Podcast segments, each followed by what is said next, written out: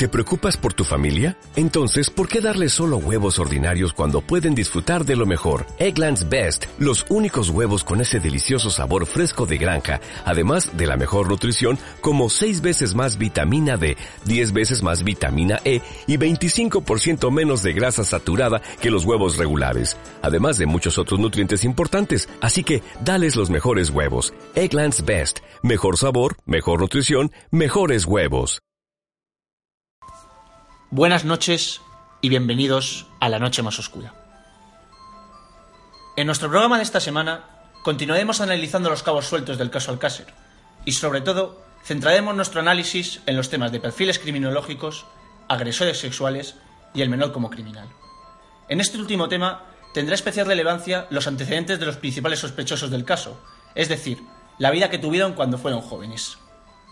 Otros temas que tienen menor relevancia en este caso y que por supuesto trataremos en este debate son los asesinos en serie y las sectas. Bueno, sin más preámbulos, vamos a centrarnos en el tema de los perfiles criminológicos. Como ya habéis visto, este es un programa didáctico, por tanto, vamos a ver ahora cómo se genera un perfil psicológico criminal. La primera fase se centra en la recolección de información de todo tipo, que puede ser de especial relevancia perdón, para, para la resolución del crimen. Eh, también está la victimología, como puede ser la personalidad, los hábitos, las relaciones familiares y, sobre todo también la información forense, que puede ser la hora y la causa de la muerte, al igual que el arma homicida utilizada. La segunda fase se caracteriza por recuperar esa información conseguida y posteriormente deducir el tipo de homicidio que se realiza y la motivación e intención del criminal. La tercera fase se encarga de la reconstrucción del crimen, es aquí donde se determina que el criminal sea organizado o desorganizado, al igual que su comportamiento y sobre todo determinar ese modus operandi que ha utilizado el criminal. La cuarta etapa es donde se crea el perfil del criminal, describiendo el tipo de persona que ha cometido el crimen teniendo en cuenta su edad, raza y educación. La quinta etapa consiste en la recopilación de los datos obtenidos con el fin de determinar si el perfil es exitoso o no, y se puede identificar al criminal, o como ya he dicho, si por el contrario, se debe de buscar otro sospechoso. Eh, en este último caso, habría que reevaluar el perfil.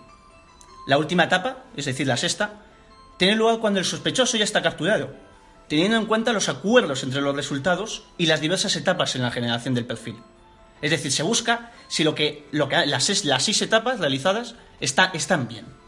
En resumen, los factores más importantes a realizar son la escena, la víctima o víctimas y las principales pruebas. Metiéndonos más en materia con el caso Alcácer, vamos a analizar el perfil de los principales protagonistas como si no hubiese ningún sospechoso. En primer lugar, tenemos a Esther, una niña de 15 años. David, ¿qué nos puedes comentar sobre esta chica? Bueno, en primer lugar, buenas noches. Encantado de estar aquí una semana más con vosotros. Y bueno, pues analizando a Esther, pues podemos ver así a simple vista que es una chica de 15 años, como has dicho, vive con sus padres en lo que parece un núcleo familiar estable, no parece que tengan discusiones ni hayan tenido ningún problema. Y la chica en sí tampoco tiene ningún rastro de antecedentes, una niña de 15 años tampoco había tenido ningún problema policial ni nada por el estilo. Y pues también destacar que era una de las amigas de las, de las tres niñas. Sí, bueno, como comentamos en los anteriores podcasts. Eh, después tenemos a Dolores Badal, una señora de 63 años. Sí, sobre Dolores, pues comentar que, pues, que era una señora casada, que tenía, tenía hijos y que es una de las principales testigos del caso, como bien sabemos. Sí, la que vio a las chicas, ¿no? Desde, desde aquella ventana. Correcto. También podemos ver a Francisco José, el joven que llevó a las chicas hasta la gasolinera. Y es un chico de 21 años. Sí, eh, Francisco José pues es un, es un chico de 21 años, como bien has dicho, que en un primer momento puede ser sospechoso del caso, puesto que por sus características pues coincide en gran parte con la de un posible agresor sexual. Hay que tener en cuenta que es un chaval, pues como he dicho, 21 años, se encuentra con tres chicas, las lleva en el coche y después estas chicas son halladas eh, muertas y violadas. Pero para mí este chico mm, no, no es culpable y pierde, pierde importancia puesto que tiene una coartada muy clara. Iba en el coche con, con su novia y aparte de eso, las niñas después de que se bajen del coche son vistas vivas por, por Dolores, como hemos dicho antes. Por lo tanto, yo creo que tiene una coartada más que... Sí, aparte luego, luego volvió a desjustificar su novia y... Sí. Yo creo que es importante el factor de que fuese con la novia en el coche, porque si no, a pesar de que luego les viese Dolores desde la ventana, puede que fuese un posible... Sí, sospechoso, ¿no? Sí, sí, sí, es lo que hemos dicho. O sea, Sin si a ti te... si tuvo la suerte de ir en ese momento con su novia en el coche para quitarse bastantes problemas, porque si no, es muy probable que la gente pudiese sospechar de él. Sí, yo también lo creo, que si te cuentan el caso y te hablan de este chaval, en cuanto sabes que va él solo con las tres chicas en el coche, puedes pensar malamente. Eh, por último, también podemos analizar dentro de los principales protagonistas a Joaquín Mauricio Anglés. Sí, el Joaquín Mauricio Anglés, como bien sabemos, que es el, el hermano de Antonio Anglés, pues él es un niño, es menor de edad, que es lo más importante, tiene 14 años, y su perfil está un poco más marcado por características eh, negativas. Eh, ahora, en este primer momento, no vamos a comentar mucho acerca de su núcleo familiar, puesto que después nos vamos a centrar más profundamente en su familia cuando analicemos a Antonio. Pero sí podemos adelantar que su situación no es la más favorable y el núcleo familiar le puede traer muchos problemas. Claro, hablaremos de él, no en ese tema del menor como criminal. Bueno, eh, nos centraremos en su hermano, pero principalmente también hablaremos un poco de, de la familia de, de los Anglés. Pues este ha sido un análisis general de los protagonistas del caso, pero no podemos olvidarnos de los principales sospechosos, que son Miguel Ricard y Antonio Anglés. Sabiendo que se les atribuye la mayor culpabilidad del caso, vamos a centrarnos en, ambos para conocer más sobre su perfil criminológico, eh, relacionándolo también con el tema de, la elección de las víctimas. Bueno, en primer lugar, antes de seguir con el análisis de Ricard y de Anglés, vamos a dar la oportunidad a nuestro contertulio Jaime de presentarse, que antes hemos tenido una participación suya y, y no la hemos mencionado. Hola, buenas noches. Estoy encantado de estar aquí una vez más con vosotros. Bueno, David, ¿qué nos puedes contar de Miguel Ricard y de Antonio Anglés? Bueno, pues en primer lugar vamos a hablar de Miguel Ricard. Eh, Miguel Ricard era un chico de 23 años, eh, de profesión era ebanista y hay que destacar sobre sus estudios que a los 16 años los deja y se pone a trabajar en tareas agrícolas. Eh, también destacar su participación como legionario durante 18 meses, durante un año y medio. Eh, sobre sus antecedentes, eh, hay, que, hay que tener en cuenta que contaba con antecedentes penales. eh, una vez por una utilización ilegítima de un vehículo a motor, de un atraco que hizo con, con Anglés, como ya comentamos antes, y también otro por amenazas. Y ahora centrándonos en el perfil de Antonio Anglés, pues era un chico de 26 años, prácticamente eran de la misma edad Antonio y Miguel. Eh, Antonio tenía cargos por nueve delitos contra la salud pública. También tenía delitos por robo, por agresión a la autoridad, por tráfico de drogas. Eh, destacar que estuvo cinco veces en prisión. Y un dato muy característico y que nos ha llamado la atención es que Antonio Anglés, de acuerdo con las manifestaciones concedidas por Ricard, nos confirma su homosexualidad. Un momento, David. Parece que, en- que el contertulio Juanma quiere decir algo. Bueno, eh, un placer también estar otra noche aquí. Y bueno, lo que yo quería añadir al respecto es acerca de la homosexualidad presentada de, de Antonio Anglés. Se vio que también en la prisión tuvo algunos acercamientos con otro joven eh, internado en, esta, en la prisión.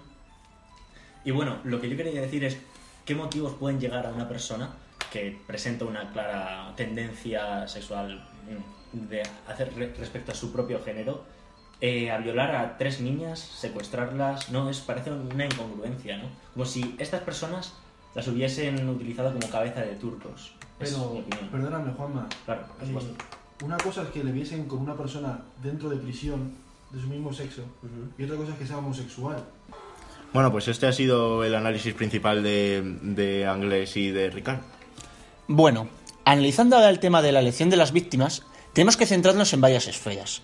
La esfera cognoscitiva, la esfera afectiva y la esfera volitiva. Bueno, dentro de la esfera cognoscitiva tendríamos pues factores eh, que influyen en la hora de en la, la escena, en la escena del delito, perdón. Eh, tenemos en este caso que es una calle oscura en la que suele pasar poca gente y más a esas horas y también teniendo en cuenta que estamos en un pueblo que hay menos gente que en la ciudad y también que es de noche, lógicamente. Eh, dentro de la esfera afectiva hay que destacar, eh, en primer lugar, la búsqueda de la satisfacción sexual, que se supone que es lo que les induce a Ricard y a Anglés a cometer el crimen. Y también puede ser la atracción por las niñas pequeñas. Suponemos que no han elegido a unas víctimas porque sí, sino que buscarían un perfil que puede estar basado en, en algunas niñas y sobre todo en que sean menores. Y por último, dentro de la esfera volitiva, pues analizaríamos el estado civil, la familia, el espacio y, eh, el tiempo y la dinámica seguida por los criminales. Eh, una cosa destacada que no hemos comentado antes es el estado civil de ambos.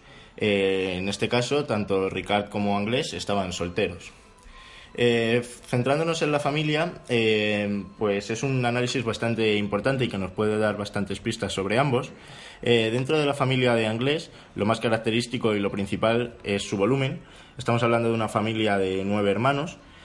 Era un grupo anárquico y conflictivo.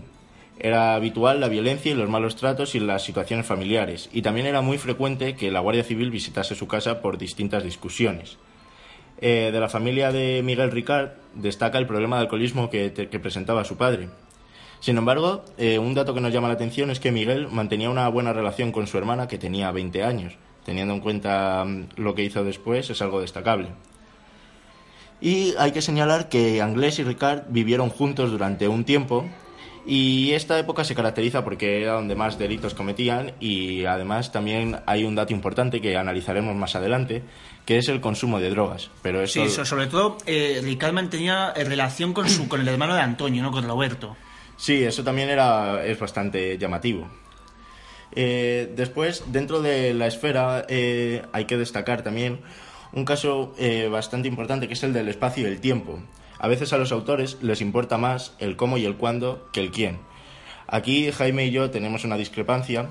Yo considero que en este caso les importa más el quién. No, van, no van buscando a unas niñas en concreto, no van buscando a Miriam, a Tony, a Desiree, van buscando a unas niñas en general. No les importa tanto quiénes van a ser, sino cómo y cuándo, en este caso de noche y en el pueblo. Yo, sin embargo, tengo una opinión bastante contraria a eso, porque es cierto que hay muchas versiones externas en las que se habla que esto es algo más de lo que de lo que parece, o sea, que hay todo hay mucho más detrás de que Enrique y Antonio y Antonio eh, hayan hecho eso solamente por el hecho de violarlas.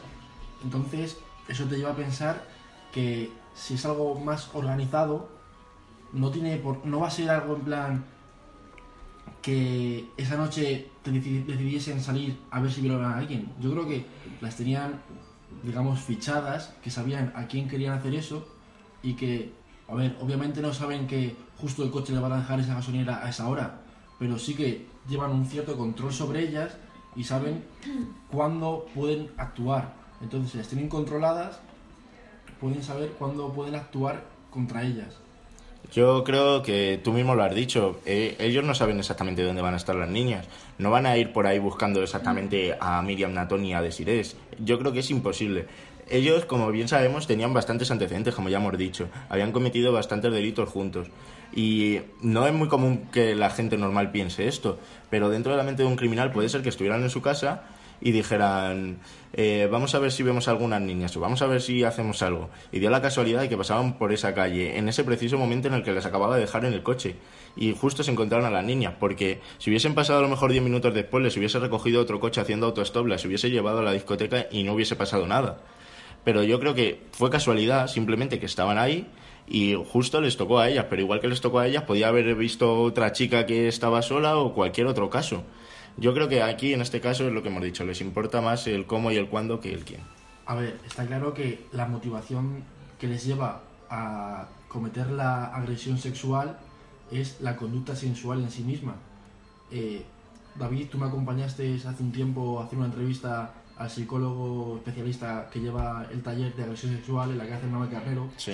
y estuvimos hablando con él y nos dijo claramente que lo que lleva a un, a un sujeto a cometer una, acción, una agresión sexual es la conducta sexual en sí misma.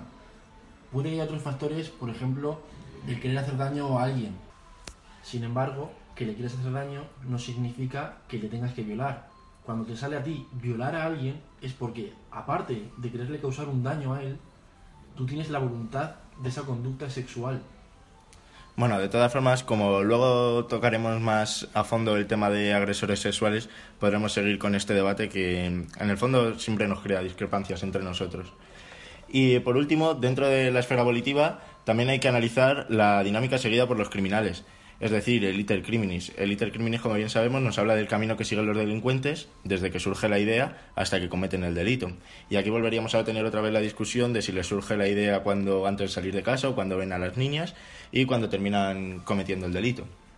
Tendremos que tener también en cuenta que incluso a veces no es simplemente pura eh, decisión volitiva, sino que a veces es pulsión. ¿Qué quiere decir esto? Que el delincuente, o sea, el agresor, el delincuente en este caso, se enfrenta a la situación de no poder controlar sus propios impulsos. Entonces ya entraríamos en el concepto de esta persona sería culpable, imputable, inimputable. Claro, eso puede llevar a temas de debates de si realmente él ha querido acometer eso porque él pues, tenía la necesidad, porque era para satisfacer una carencia, satisfacer una, pues bien, lo que he comentado anteriormente, una, necesidad de satisfacer esa, voluntad, o bien se lo hizo porque quiso, sin control, o sea, se, controlando controlando la situación, teniendo calculado y simplemente con lo que se llamaría con premeditación. Ahora vamos a analizar más centrados en el caso Alcácer la teoría del perfil psicológico criminal que anteriormente comenté y la pondremos en práctica. Como ya hemos comentado, la primera fase se centra en la recolección de la información. Sobre la información relevante para resolver el crimen, podemos empezar comentando los datos que tenemos acerca de cómo se encontraron los cadáveres. Según el sumario, retirando la tierra, aparece en primer lugar un cuerpo. Se aprecia que tiene las manos atadas y además tiene la cabeza desprendida del cuerpo. Aparece seguidamente las piernas de otro cuerpo, las cuales estaban dobladas. En este momento se extrae el primer cuerpo, el cual queda depositado en la superficie en una bolsa de plástico. Posteriormente se saca el segundo cuerpo, con pelo largo diseminado, que se recoge y que también se encuentra sin cabeza. Se encuentra el cráneo que correspondería al segundo cadáver. Se extrae asimismo la cabeza del primero. Después se procede a la extracción del tercer cadáver, el cual presenta una gran deformación en la cabeza. En este punto se extrae la totalidad de la moqueta que envolvía a los tres cuerpos. Se hace constar también que los cadáveres se encuentran totalmente vestidos. Los tres cuerpos se hallan en una fosa de Tous. Como bien sabemos, estaban violados. Se encuentran las bolsas con toallas con manchas de sangre y papel higiénico, los cuerpos fueron encontrados el 27 de enero del 93, desconociendo la hora de la muerte. Centrándonos en la segunda fase, que consiste en la deducción del tipo de homicidio, en el caso de Miriam, Tony y Desiree, y según el sumario y la testificación de Ricard, las niñas fueron primero violadas y después asesinadas. Ahora, eh, os pregunto cuál creéis que es la motivación y la intención del criminal. Bueno, yo creo que, como bien ha dicho antes mi compañero Jaime, eh, la intención principal es la agresión sexual, está claro. Eh, yo creo que simplemente ven a tres niñas y esta gente tiene un deseo sexual incontrolable que les lleva a hacer estas barbaridades que estamos leyendo. Con lo que has comentado antes también, es bastante destacable pues que se encuentren los cadáveres vestidos, por ejemplo, es algo que después de una violación a tres niñas y tal y como se encuentra en el resto de partes, que si hay algún miembro amputado y cosas así, es, algo característico que estén, que estén vestidas. Bueno, yo lo, a mí lo que me gustaría añadir es, y pasándolo tras la lupa psicológica, sí se, se habla de una, de una pulsión incontenible, ¿no? Por víctima del agresor hacia, hacia la víctima. Claro, esto teniendo en cuenta si fuesen eh, tanto Antonio como Miguel los principales y únicos participantes en este hecho, teniendo en cuenta otros, otras informaciones, otras fuentes como pueden ser Juan Ignacio Blanco, que aporta una luz, realmente un trabajo increíble que realizó y aporta bastante eh, más pistas acerca de lo que puede realmente ocurrir. Ah, yo hablaría no de una, mm, o sea, no de una intención sexual, no de una agresión que sea meramente algo como eh, agresión sexual como tal para dañar a la víctima, sino eh, un incentivo monetario. Podemos estar hablando de un incentivo monetario que recibieron estas personas eh, para realizar estos actos, incluso para mantenerles callados. Realmente no sabemos a dónde está el paradero de Anglés y puede que esto haya sido porque bueno, se le haya, se le haya callado con una suma de dinero y hay muchas personas, o sea, lo que habla realmente Juan Ignacio Blanco es de otros círculos, otras personas, una red pedocriminal, eh, incluso sectas, que de esto hablaremos más adelante en este podcast. Entonces, hablo de otro punto. Y, bueno, volviendo al. Perdona que te, que te corte, Juan Manuel. Y volviendo al debate anterior, ¿creéis que también es un delito organizado o, desorganizado?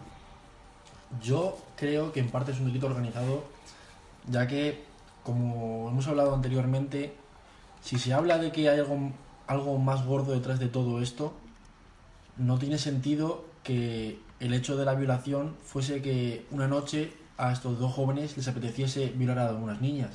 Yo creo que lo tenían premeditado y que efectivamente no sabían que iba a ser ese día justo, ya que no saben que, es el, que el coche les va a dejar en esa gasolinera a esa hora.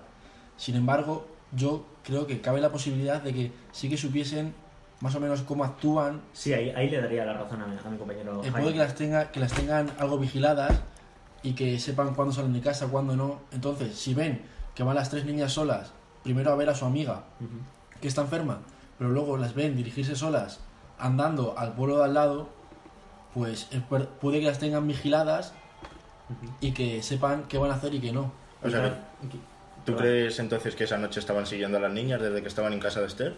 A lo mejor no toda la noche, pero sí que tenían una cierta vigilancia sobre ellas.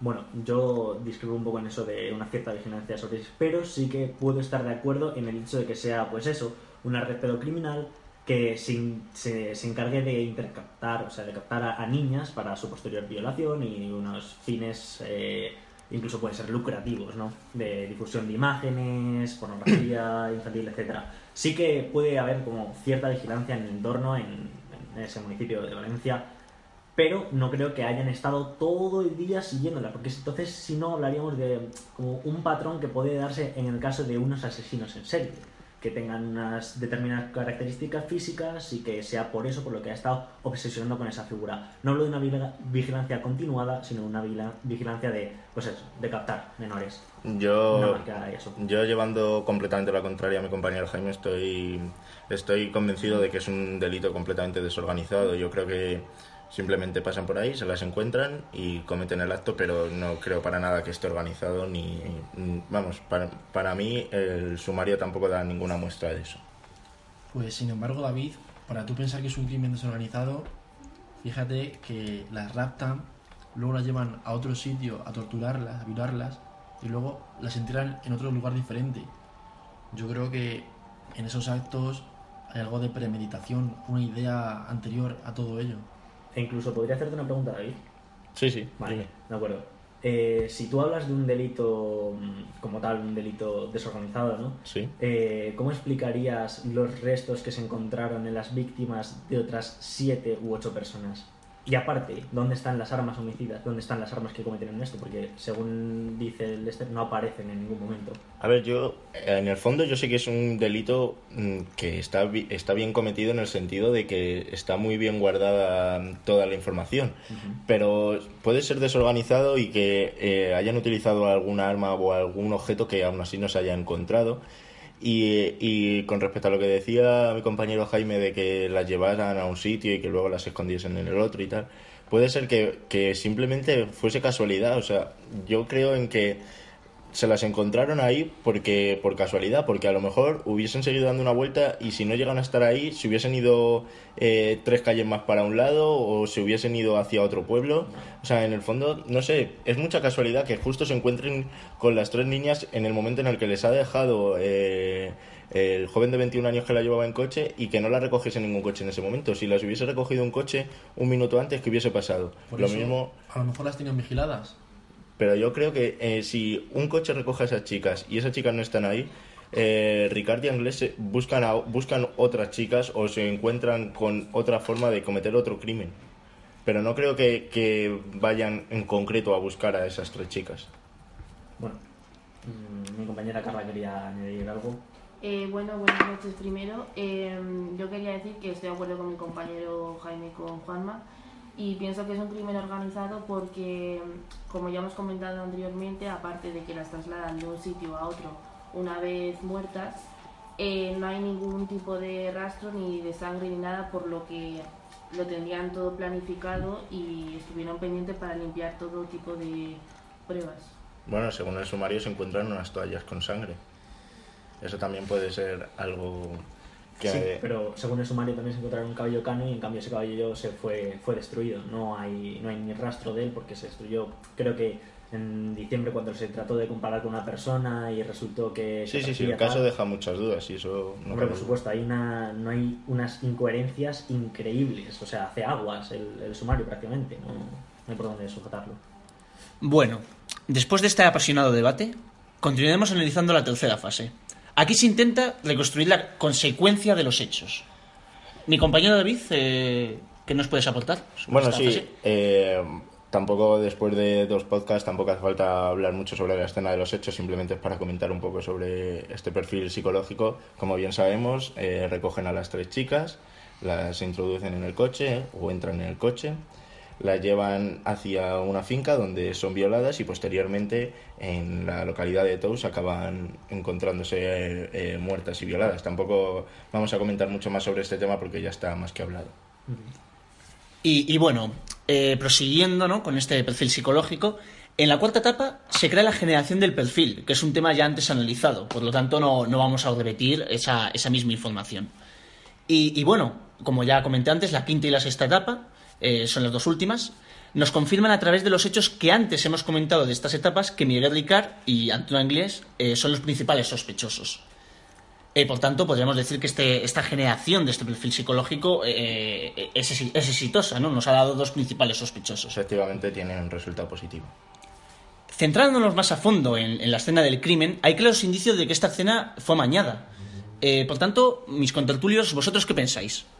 Yo tengo serias dudas sobre eso porque en un crimen en el que se han torturado a esas niñas, en las que, en las que ha habido miembros que han sido amputados, ¿cómo puede ser que en la habitación en la que todo eso suceda esté prácticamente limpia? Sin restos tan, o sea, restos de sangre en los que tienen que, ser muchísimo mayores. Sí, ahí estoy con mi compañero Jaime. Hay que tener en cuenta también que es una habitación no muy grande. eh, Las paredes podrían estar perfectamente manchadas de sangre y más con, con el tipo de actos que llevaron a cabo estas personas. Es algo que, que llama bastante la atención, aunque también se puede llegar a pensar que ellos mismos manipularan la escena del crimen. Y, y no solo eso, sino que no se realizó una prueba de fluorescencia, no se tiene recopilada todos los objetos numerados, que eso suele ser el modus operandi de un, de un informe forense normal. O sea, el, numerar los objetos, ponerle el nombre y saber cuántos hay y cuántos faltan. No, no simplemente eso, sino que también se dejaron huesos y pruebas que aún están a día de hoy. O sea, en 2014 se recobró, o sea, se recobró, una persona fue ahí y cogió otro objeto que estaba... O sea, fue un desastre, un, un increíble desastre. Sí, la verdad es que es un caso que crea bastantes dudas, no solamente por, por las contradicciones que lleva en sí mismo los testigos, como las horas que ven a unas chicas y a otras, sino también por la forma, la forma de hacer, como bien ha dicho mi compañero Juanma, el informe forense.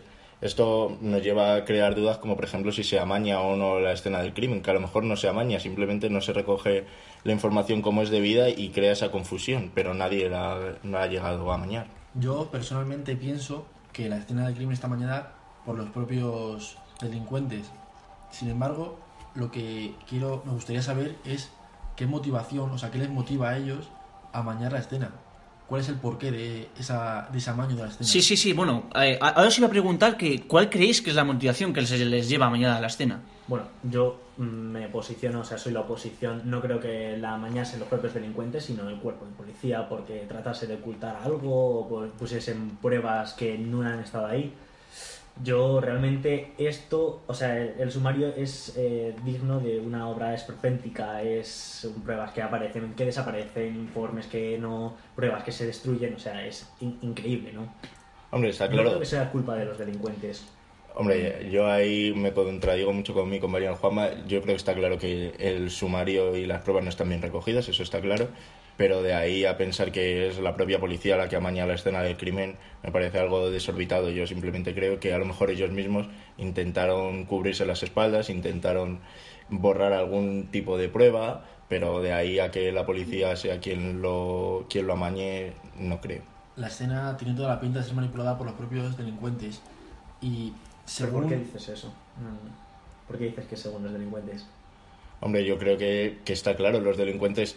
eh, eh, Pero dos personas dices solo o varias. Bueno, los delincuentes, no se sabe, pero yo creo, estuviesen allí, ¿no? yo creo que son ellos mismos los que intentan decir, vamos a intentar mm, limpiar, ocultar algún tipo de prueba para que no sea tan evidente.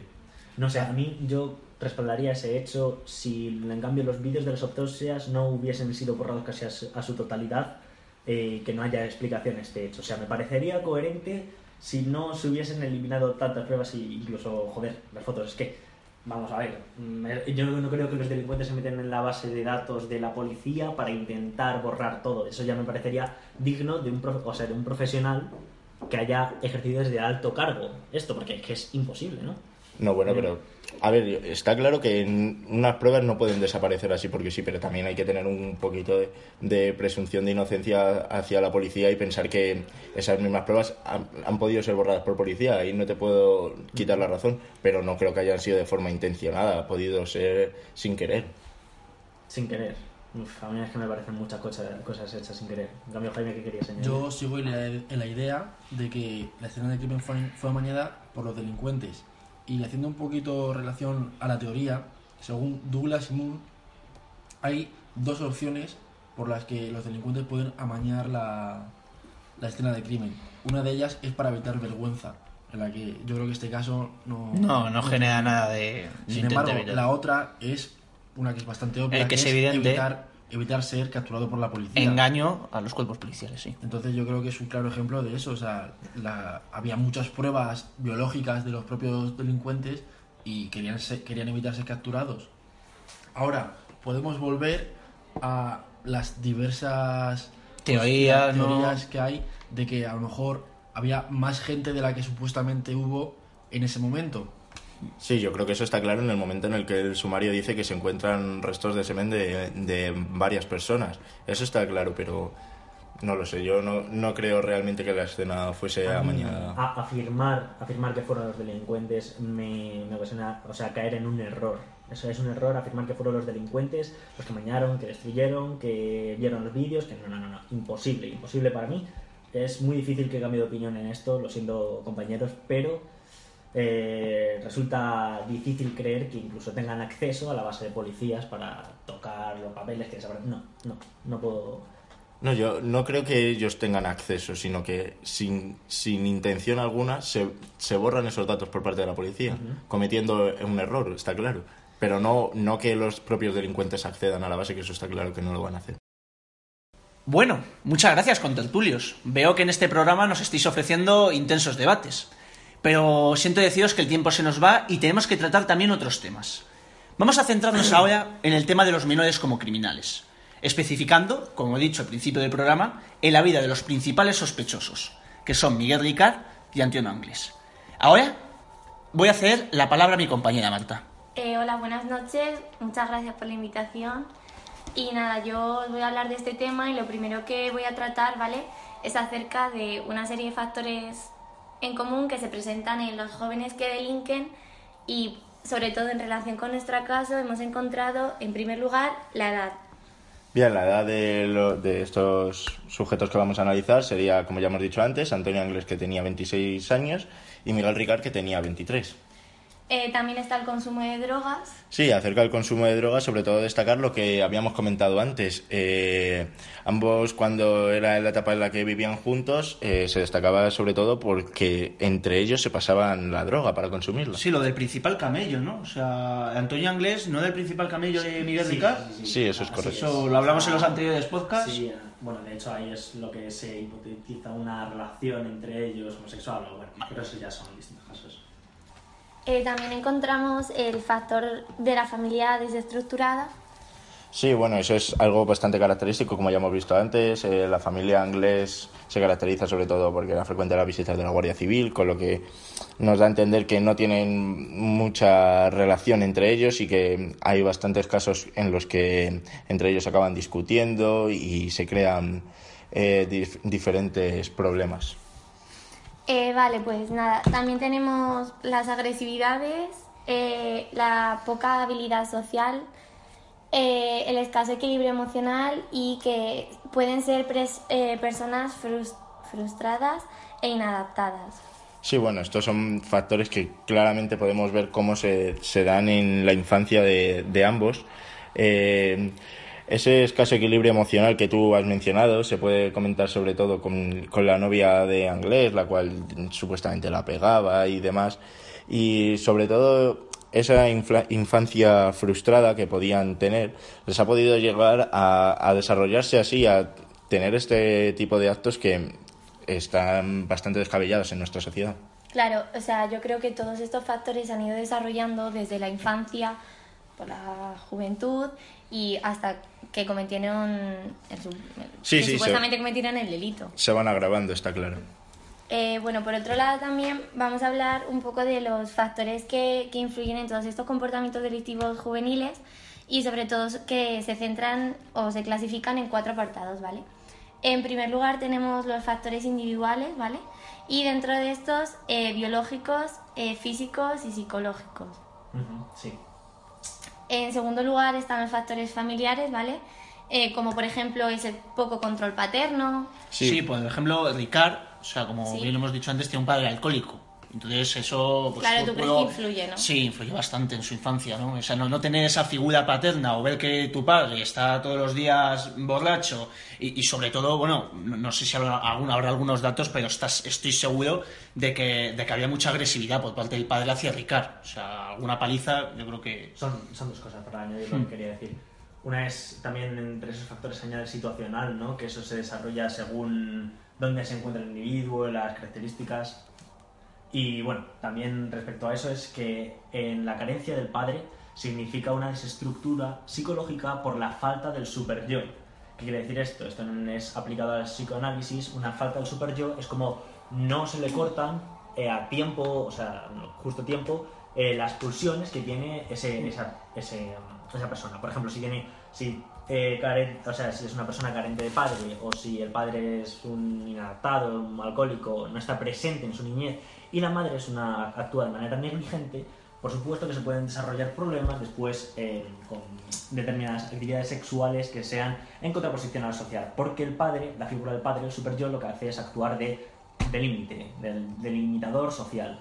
Y claro, y sí, que tu padre, pues eso, lo que he dicho, Sí, sea alcohólico padre es ya, alcohólico, es- pues, eso ya es a partir de ese además, super yo claro, era inhabilitado. A de los 0 y de los 6 años, o sea, Mm. cero y- entre 0 y 6 años es más o menos donde se establecen las bases, los cimientos de las características de las personas. Es decir, estas personas, más tarde, si en esa infancia que han tenido tienen algún problema, esas personas después nacen ya como un árbol torcido. eh, Mm. Ya no puede ser, eh, por mucho menos, eh, insertable, o sea, no se puede reinsertar en las sociedades posteriormente, o sea, tendría que hacer un trabajo extenso frente a esas personas. Por eso digo yo que la- el papel de los psicólogos es tan importante en la niñez, y, en- y, bueno, para reestructurar a estas personas en general.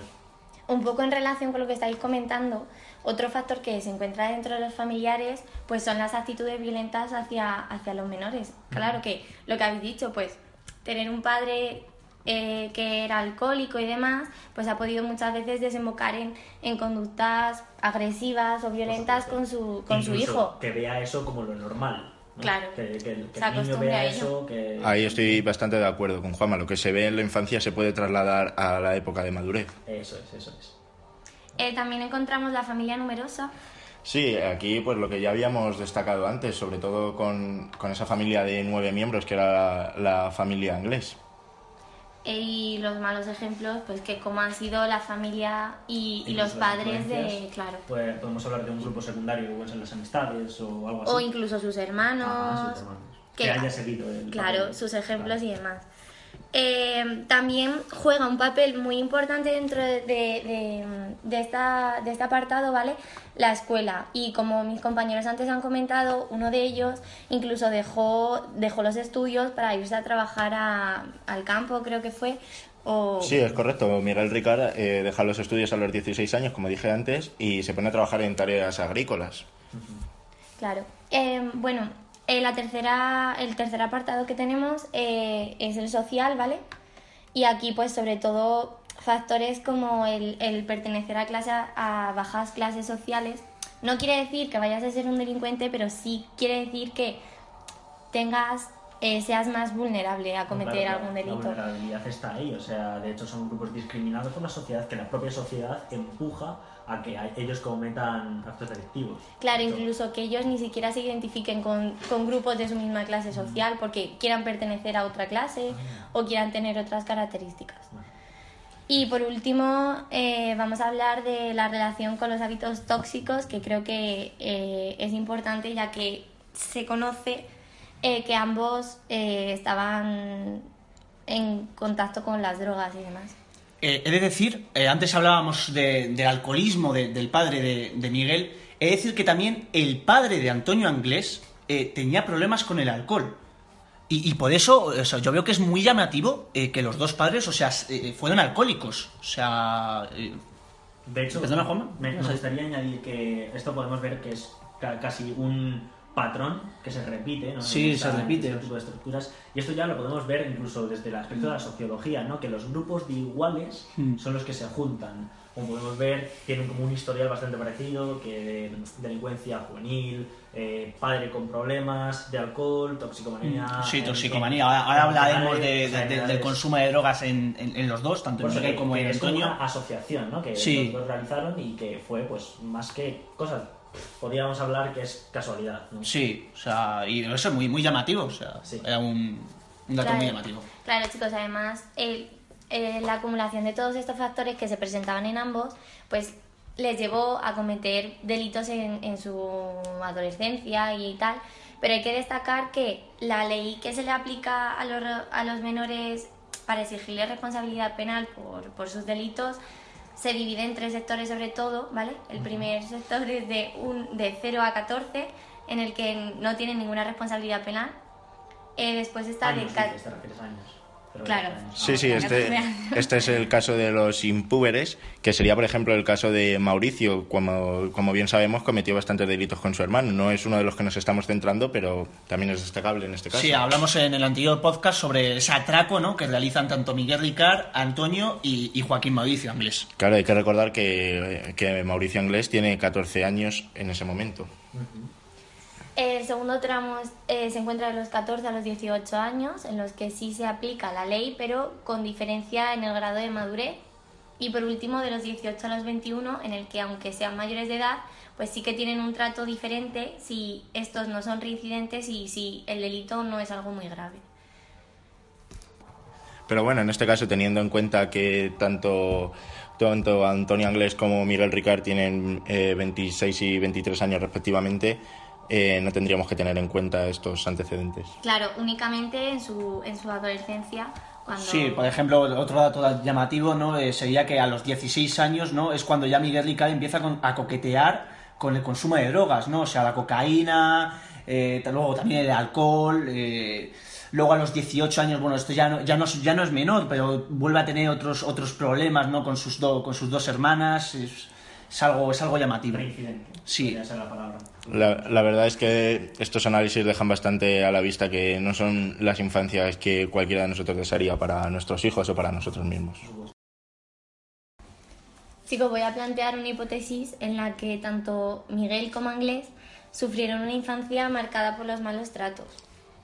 ¿Qué opináis? Sí, yo creo que está bastante claro que en, en ambos casos, aunque no haya datos que nos digan exactamente eso, yo creo y estoy plenamente convencido de que se da en ambos. No, hombre, es normal. O sea, un padre alcohólico que incluso también agredía a su progenitora. delante de ellos, cualquier oposición, ¿no? Cualquier cosa que le dijesen y que fuese contraria al padre, pues el padre actuaba y si además estaba bajo los efectos del alcohol, estoy seguro que Por supuesto.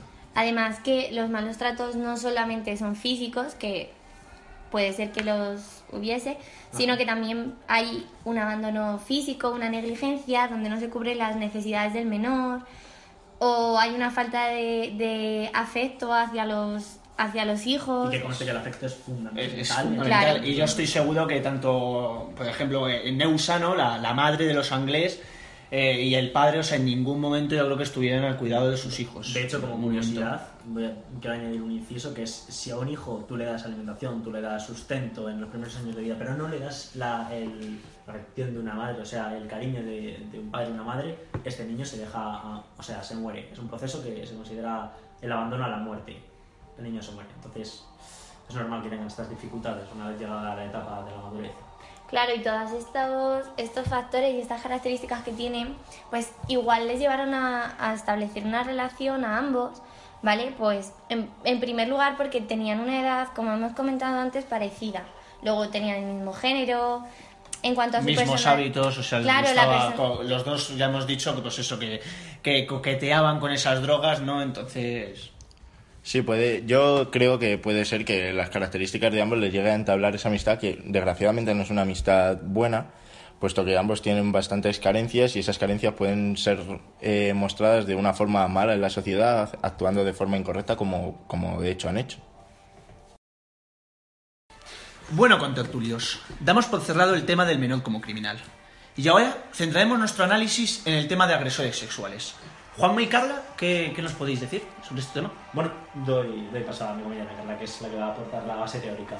Eh, bueno, respecto a los criminales sexuales, cabe destacar que los perfiles habituales de los mismos se caracterizan por una serie de rasgos, en los que tenemos que volver a hacer hincapié, en primer lugar, en que tienen un desarrollo de la personalidad disfuncional, es decir, un poco desarrollo de las habilidades sociales y en especial con el sexo opuesto. Sí, esto es reiterar lo que ha dicho nuestra compañera Marta, pero tenemos que señalar sobre todo la parte de en especial con el sexo opuesto. Pueden venir incluso de traumas de la infancia, eh, relación con la madre. La relación con la madre es súper importante en el desarrollo de un menor, bueno, en el desarrollo de cualquier persona, vamos a decir. Entonces, si tienen, tenemos la figura de una madre negligente, una madre desentendida de estas personas, puede ocasionar, o sea, que sea más tarde un agresor sexual. E incluso los malos tratos vistos como algo normal en la familia. Es, es algo que también, también puede ser eh, punto de partida para una serie de actos posteriores. Eh, en segundo lugar, estas personas además eh, muestran una gran incapacidad para controlar sus, sus impulsos y abusan de las drogas y suelen tener problemas, como ya ha dicho antes nuestra compañera Marta, eh, con su familia. Sí, bueno, es eh, reiterar un- una vez más en lo mismo, en una familia desestructurada, padre alcohólico, madre desentendida, incluso la, la propia influencia de los hermanos que pueden tener. Es, es algo que, que, claro, por supuesto que influye mucho.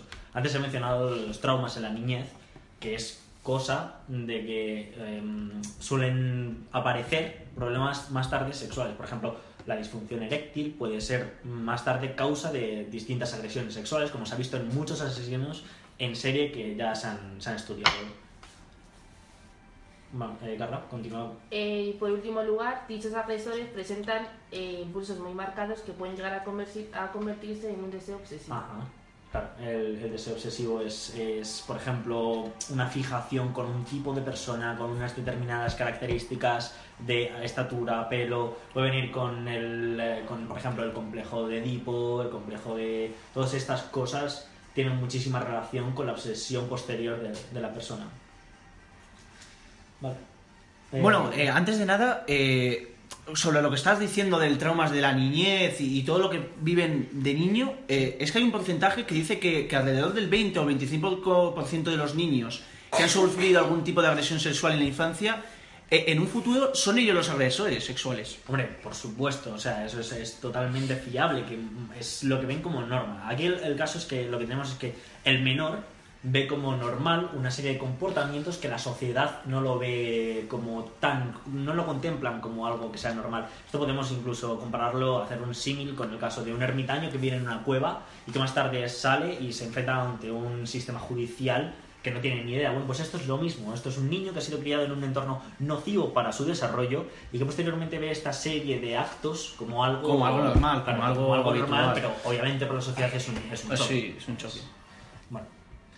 Eh, también añadiremos que, bueno, En este caso podría tratarse de agresores sexuales en grupos y estos pueden llegar a variar según la edad de la víctima. claro, relacionado con el caso, quieres decir, ¿no? Sí. Claro, en este caso todas las víctimas eran menores y adolescentes. Eh, la segunda característica es el grado de fuerza empleada en la acción o la tendencia a la intrusión, que según el sumario las víctimas presentaban múltiples desgarros y hematomas. Claro que Eh, eso es el, el uso de fuerza, ¿no? Claro. Sí, evidentemente. tortura, eh, consecutiva. Claro.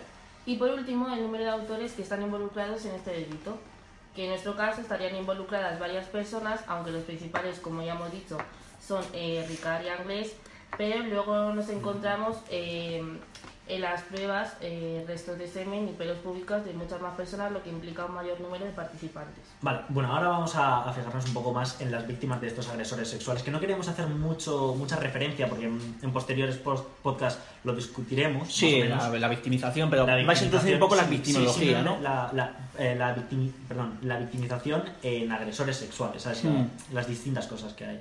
Y bueno, ¿qué nos puedes decir? Vale, en primer lugar, acerca de este tema podemos diferenciar entre las víctimas directas e indirectas. En este caso, las víctimas directas pues son aquellas personas que sufren directamente la lesión, Ajá. que serían las tres niñas. Claro, porque, hombre, Sí, hombre, está- eh, obviamente. Eso está claro. Y por el otro lado, las víctimas indirectas son aquellas personas que indirectamente padecen las consecuencias de la, rela- de la relación del Relación del delito. delito, O sea, los la familia, padres, ¿no? Sí, la familia. los amigos, todos los que han estado. eh, O, ejemplo, básicamente incluso- todo el pueblo, ¿no? O sea, Hombre, sí, bueno, sí. todo el pueblo sería exagerar esto, pero por Mm. ejemplo también los testigos que han participado dentro del sistema judicial, todo esto es lo que ha tenido una repercusión, o sea, fue, joder, incluso podríamos hablar de toda España. Sí. Porque esto originó la telebasura, y pero bueno, eso ya sería hablar demasiado, con grandes palabras. Pero bueno. Bueno, ahora respecto a la relación existente entre los criminales, podemos distinguir tres tipos. En primer lugar, que la víctima y el agresor se conozcan, es decir, que se dé un vínculo entre ellos interpersonal. Vale, que esto sería en plan, eh, como por ejemplo un vínculo, un vínculo mm, paterno-filial, ¿no? En Sí. plan, entre familiares. Sí, pero bueno, en, este, ca- en, el, en el caso mm, podríamos obviarlo. El segundo tipo de relación sería que el criminal conozca a la víctima, pero esta no a su agresor. Que bueno, esto es más bien como una hipótesis, ¿no? O sea, que lo que se decía de que se había evaluado, ¿no? Que, que- que la víctima podría haber conocido a su agresor, ¿no? Como en plan, ¿no? O me, No, me no, estoy no. equivocando. Sí, Vale, o sea, sería al revés. Como hemos dicho bien antes, eh, sería el caso de que los agresores lo tuvieran premeditado, pero las chicas no les conocían de nada. Ah, vale, vale. Claro, lo que, lo que habéis discutido antes en el debate, ¿vale? Que defendíais uno que sí que se conocían y que las controlaban y demás, y otro habéis dicho que no, no, que fue por casualidad.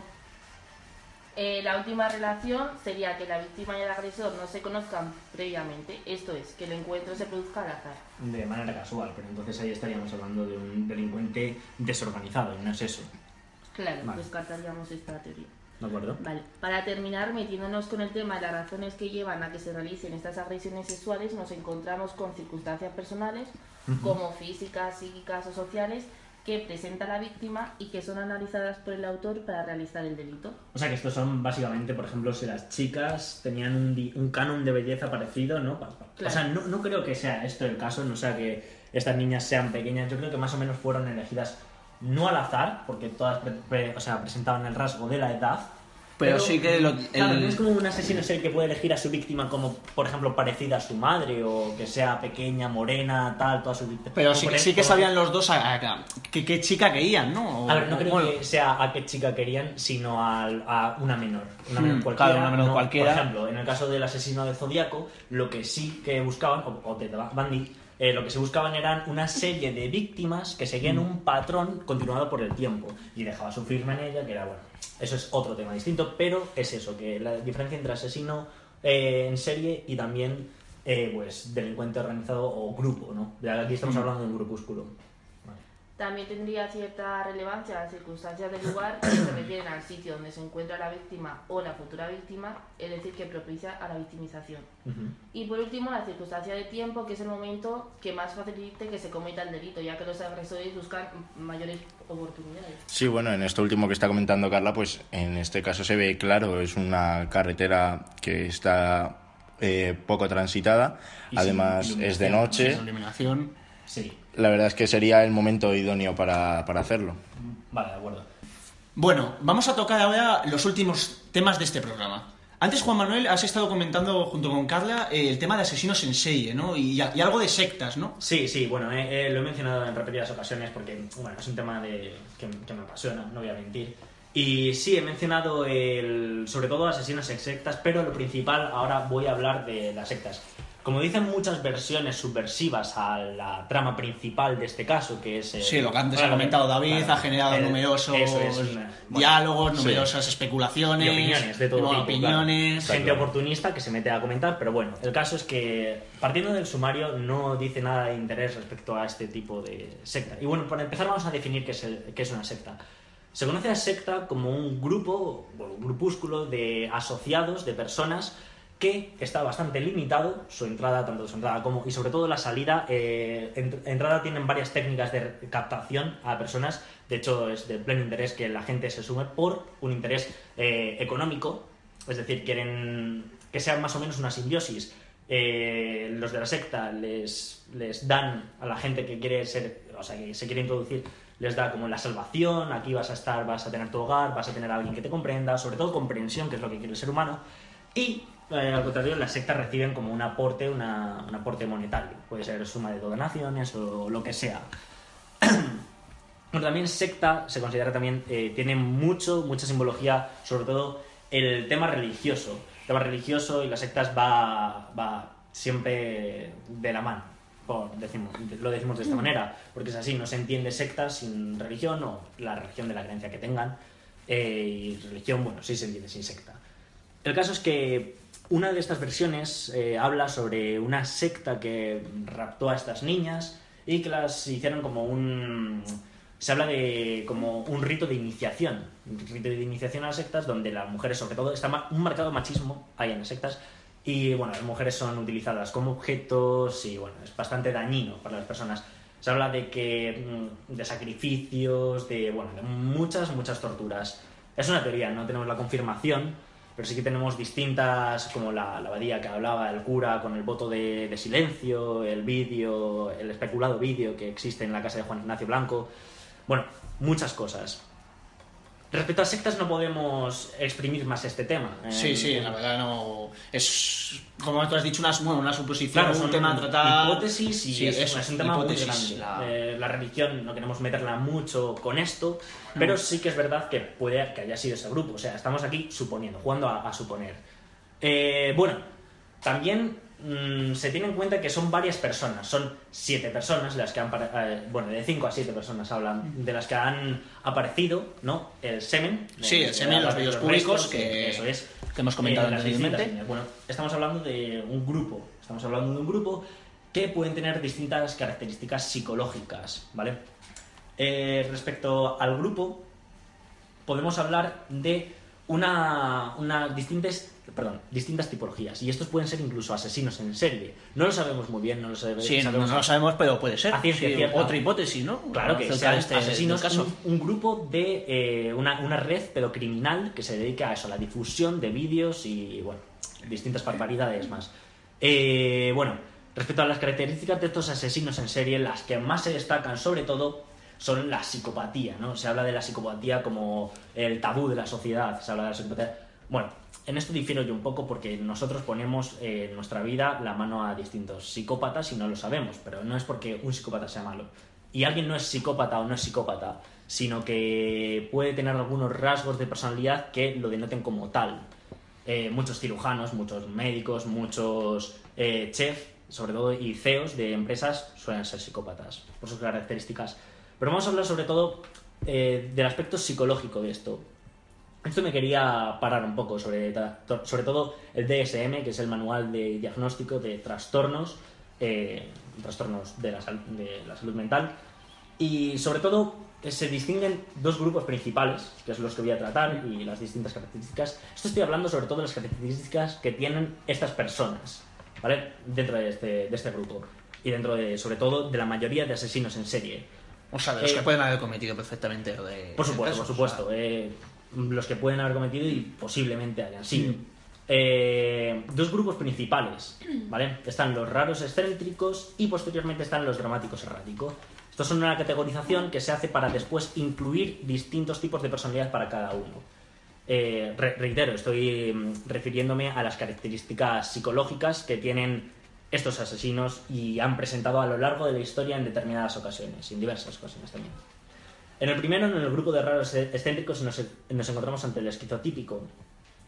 Bueno, el, el esquizotípico tiene un aspecto y proceso de pensamiento excéntrico, sobre todo un marcado eh, excentricismo, esa persona posee, eh, que no, es, no, no quiere decir que sea esquizofrénico, pero puede oír voces y notar presencias, extrañas creencias y bueno, un, un etcétera de, de grupos. Eh, es sobre todo creativo y divaga. A mí esto no creo que sea el, el perfil que estamos buscando, porque sería como un lastre para el grupo, para los demás. El paranoide, que es suspicaz con los demás, una tendencia de guardar rencor, eh, quisquilloso, celoso. Esto también podemos, por ejemplo, el patrón de, de Anglés, puede ser incluso paranoide, porque, joder, siempre estaba eh, buscando resquicios en la justicia, se ha escapado de varios, pero esto puede que le haya desarrollado este, este trastorno que hubiese estado latente en su infancia. Después hablamos del esquizoide, que es introvertido, retraído, eh, se le ve como distante y solitario, eh, no pierde el contacto con la realidad, como esquizofrenia, y tiene también escasas habilidades sociales. No creo, no considero yo que los asesinos en serie presente esta característica. Sí, sobre todo so- sociabilizarse, ¿no? O Ajá. sea, Y ahora es el grupo que más importancia considero que tiene para mí, sobre todo. Porque de estos que voy a mencionar a continuación, eh, los, los asesinos en serie pueden presentar varios. Eh, mm, por ejemplo, eh, este es el grupo de dramático errático, como he mencionado antes. Y aquí están distintas características. Está el antisocial, el borderline, histriónico y narcisista. Eh, posiblemente estos, términos ya os suenen en- de distintas ocasiones, pero vamos a tratar primero el antisocial. Antisocial se entiende una persona con, que es incapaz de atender los sentimientos de los demás, es decir, poca empatía, dificultad a la hora de formar relaciones íntimas, acciones realizadas a menudo, a menudo en el calor del momento y, bueno, tiene incapacidad de aprender de la experiencia. El antisocial no creo que haya sido. Eh, es mi opinión personal. También he de decir que es una. Es impromptu, es una opinión que, que tengo yo. Bueno, borderline. Sentimiento de vacío, inutilidad, autolesiones, suicidio. Hablamos de que eh, estos están o contigo o contra ti. Así es como distingue a estas personas. Tampoco lo creo. Estos dos que he mencionado, sobre todo, son personas que se pueden llegar a autolesionar a ellos mismos, o sea, no a otras personas. Pero en cambio, estos dos últimos perfiles que voy a mencionar, y con esto concluiremos todo el tema de asesinos en serie y de sectas, eh, quiero mencionar dos aspectos principales y fundamentales, que son los histriónicos y los narcisistas. Y ojo, porque estos ah, presentan un rasgo de, de, o sea, de peligrosidad bastante increíble. Y ah, claro, a las víctimas esto es también un rango alto de vulnerabilidad. Bueno, el, estri- el histriónico es un exceso de reacción y dramatización de los hechos de cada día. Le encanta ser el bajo los focos y ser el centro de atención. Presumido, seductor, excesiva preocupación por la imagen y el aspecto, exagerado sentido de la valía propia. ¿Qué quiere decir esto? La mayoría de asesinos en serie que se conocen en la historia han mandado las propias cartas a, a la policía para que ellos mismos le capturen. Y después, incluso, se han añadido más crímenes de los que ellos eh, realmente han cometido. Esto quiere decir que tienen mucha valía, que se quieren muchísimo, que también son muy dramáticos, ¿no? Como que eh, los actos que realizan tienen mucha elaboración. En este caso eh, particular, en el caso de Miriam, Toñi y Desiree, no creo que sea un histriónico, porque son implacables, es decir, no han hecho un paripé, dicho pronto y mal, de, la escena del crimen, no las han puesto ni las han ridiculizado, solo querían como eliminar eso. Pero en cambio los narcisistas, y ojo a esto, son excesivo deseo de poder, estatus y éxito. Elaborada y persistente búsqueda de atención, manipular a los demás para su interés propio. Exterior encantador y carismático, que oculta un centro frío y egocéntrico, mentalidad del yo, del yo y del yo.